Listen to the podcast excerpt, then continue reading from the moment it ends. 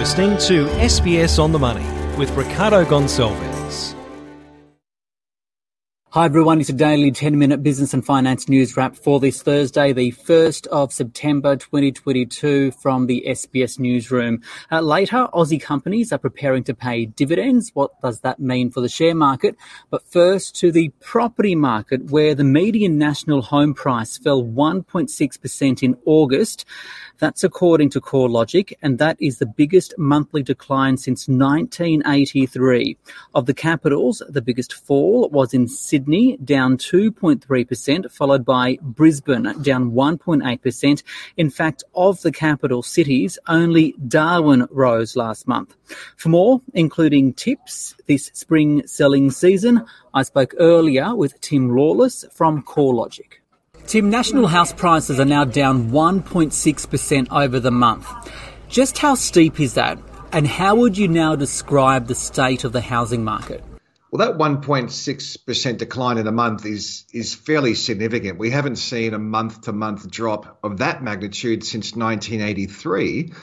And, uh, you know, if you look at the trend, we're, we're definitely seeing the trend in the decline is now the steepest we have on record, with, with housing records generally starting around 1980.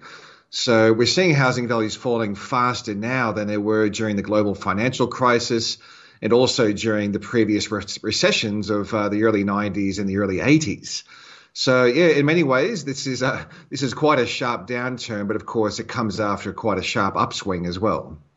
How broad based is this decline? It's definitely becoming more broad based. In fact, uh, just last month in, in August, we saw every capital city trending lower in value apart from Darwin. Darwin was the only market that still recorded a rise in housing values. Has it spread to regional areas?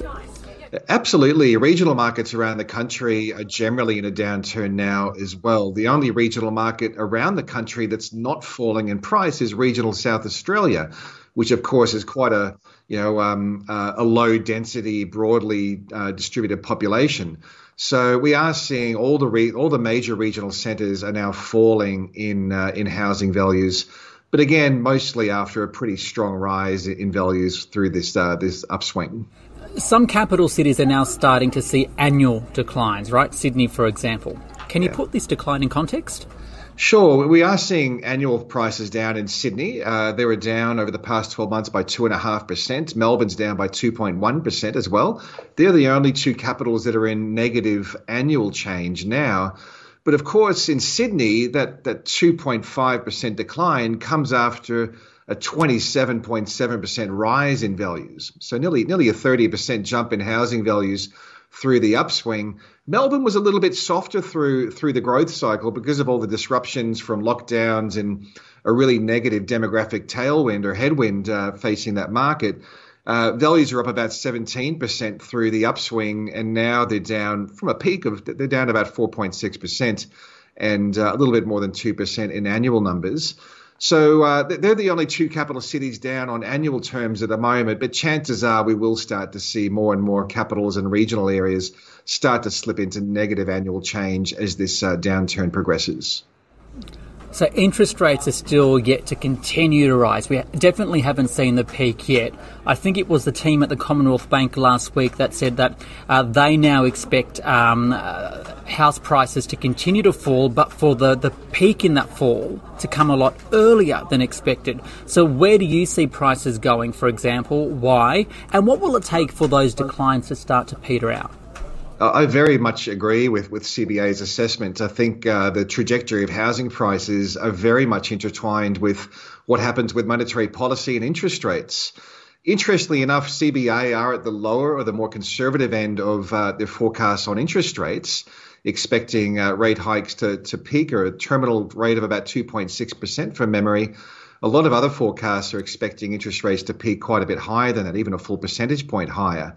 So I think for housing markets, outcomes will really depend on, well, how high do interest rates get and how fast do they get there?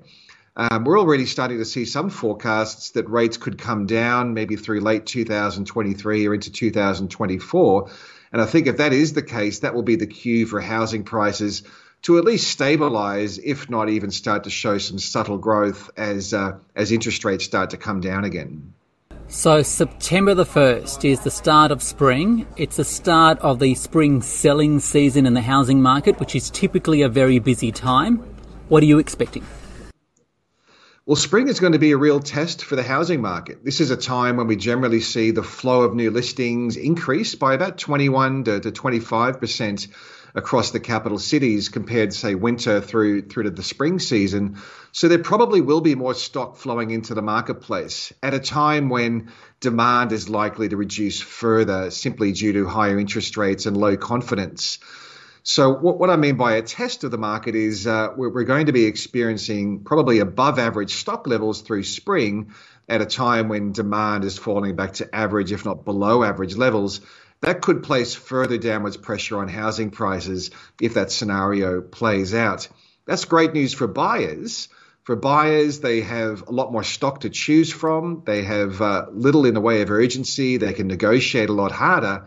But for sellers, they're, they're going to be competing across a larger pool of properties available for sale and a smaller pool of buyers, which of course means uh, they, they need to be really realistic about their pricing expectations be ready to negotiate and, be flexible on uh, on the pricing outcomes and make sure they have a really good marketing campaign behind them. Tim Lawless there from CoreLogic. So from the property market, let's go to the share market where the ASX 200 fell 2% today, 6,845 points. Uh, that's predominantly because BHP went ex dividend. But for more on the day's market action, I spoke earlier with Evan Lucas from Invest Smart. Uh, yes, it has taken a big hit, and not surprising. We did see a, a, negative day in the US. You can't go past though the fact that you look at BHP, it has actually taken out about 45 points out of the market, which is near enough to a quarter of what's actually happened today. So that dividend, that's really chunky. It was a record in terms of what they were offering you, has certainly weighed on the market. So if you strip that out, it was a negative day, but maybe not as bad as the headline figures telling you, which is you know 1.8 so 2 percent. The movements were today to the downside, and well and truly ahead of, of the rest of the Asian region. It is, though, and should be pointed out, this is becoming a trend. It needs to be very clear that what started last Friday in the US is now really starting to accelerate the decline. And there was always that question of what's happened from the bottom of the market in June to the top in August was that actually a new trend? Was it actually a bullish outlook in terms of where we see in the growth in markets, or, or was it just a recovery from the selling that we'd seen since the start of the year to where we were at the bottom of June? I'd make the argument it was probably, unfortunately, the latter, and we may be about to start retesting lows again. So, what's the market thinking of where interest rates are going, especially in the US and now here, because our Reserve Bank's meeting next week, and the likelihood that it'll, it'll lift by 50 basis points is is that increasing? Yes, I think so. Uh, the difference, and this is what needs to be very heavily pointed out between the US and between us here in Australia, is that yes, inflation's going through the roof in the US, and yes, the Federal Reserve is going to raise rates, probably in my view, by 75 basis points, so 0.75 of 1%, rather than the 50 basis points some were forecasting. But their inflation, if you look at it, is 8.5%. It has been as high as nine and a bit, and is still very, very strong on the core level as well. So core inflation in the States is in the sixes. Here in Australia, we're not as high as that, and that needs to be very clearly pointed out. We have inflation that is running quite rampant. It's in the sixes. It's likely to go into the sevens and maybe even high sevens, but that's not the same level. It's nowhere near 9%. So therefore, I think it'll be 50 next week, but the RBA can slow down a bit because we don't have the same inflation flow through that, that, that, you, that the US is having. So that's the push pull here. Do they keep going higher? Yes, they do. Do they likely see over tightening in the US? Personally, yes, I think they will. That is clear from what we heard from Jay Powell. He would rather create an, a scenario, and this is his words, of below trend growth and some pain for businesses and households to rein in inflation. So that's over tightening. I don't think that'll happen here in Australia, though. We're not getting the same language. We're not in the same sort of scenario that they're facing. And I guess there's a lag effect when interest rates rise because even though the consumer is still spending right now, we're seeing other data like today. We saw some disappointing home loans data down quite significantly. Uh, yes. That's starting to show through right now. What does that say about the challenges our economy is facing and the implications for investors as a result? Yeah, and I would put not just what was going on the home loan data today, the construction data yesterday, the new home data from Tuesday as well, all of that combined, along with the housing data that came out today from CoreLogic for what was happening in July, it's all telling you the same thing. slowdown in the housing market, construction's under real pressure, incredibly high costs, and then the funding cost is the next side. So we know that funding of new homes, funding of construction is getting to a level that's pushing people out of the market. The demand for housing has gone one way. So if you speak to people at the start of this year, there was two years of demand for things like investment properties and for new homeowners. That is evaporated. And even markets that have been resistant to the declines in house prices, places like Queensland and particularly Brisbane, places like Perth, even Darwin now is showing signs that it's starting to go the other way. That is everything you would expect with A, the higher cost of supply of product of goods for construction, but also home loans and the fact that the RBA is tightening that, that metric. And it's going to get harder and harder. If you're looking at you know, servicing a 2,000 to $2,500 mortgage per month from $1,500 a month and still expecting rates to go higher, you are going to seriously question whether or not it's a good idea to be buying a new home or a new investment property. Well, we are at the start of a new month. Before we look forward, uh, I'd like to take a look back at profit reporting season. What did you make of it, and what kind of trends did you see? So I made it, sanguine is the word. It, it was one of the most underwhelmed market moving events in recent modern history with regards to the actual earnings season. It was reasonable, don't get me wrong, but nobody got really involved with it. And the reason when you did have good things, it was a bright spot. It was one individual company. So you could highlight JB Hi-Fi, for example, which completely beat expectations. You could highlight BHP, for example, that completely beat expectations, even though it's one of the most followed companies around. You then look through at something like other discretionary stocks, they did better than expected. But then you go to the flip side, and there was some big flip sides in terms of, of where it is. The, the misses to consensus was about 27%. Um, and that is higher. Normally, it's about 23% of companies reported miss consensus expectations. 27 is higher, and that's probably also what's coming through is there wasn't a really big movement there. There wasn't massive institutional, you know, investors jumping on board. The second part to also highlight that I think was a real key standout: almost no guidance. They are going back to FY20 and saying things are very, very hard to forecast. We know costs are rising. We know inflation's going through the roof and rates are there. So we just cannot forecast to you. So there's there's no guidance. There's no ability to actually price what the next 12 months is going to be. So that was my big takeout from earnings season is that companies have gone back to 2020 and have turned around and said 2023 is too hard to work out. So we're not going to tell you what's going to happen. And finally, September, what will be the key events for investors and where do you see the market going? So the 22nd of September, put it in your diary. That's the US Federal Reserve's meeting. That, that is going to be one of them. Next Tuesday for the RBA is the other.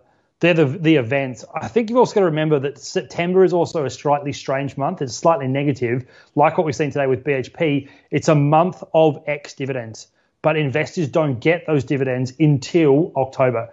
So markets trains ex dividends. It will create weird and wonderful intraday movements, which always makes September a really difficult month. So you know, you can wake up and see when CBA goes ex dividend, when you start to see a big player like Woodside, who declared an incredible dividend the other day, they will distort markets. And September is filled with that. So it's always a tricky month, September, because there's all sorts of things happening inside it. Evan Lucas there from Invest Smart. This SBS On the Money podcast is provided for informational purposes only The content on this podcast should not be understood as constituting advice or a recommendation. It is not personal advice and does not consider your personal circumstances or objectives. You should contact a licensed professional before making any financial decision.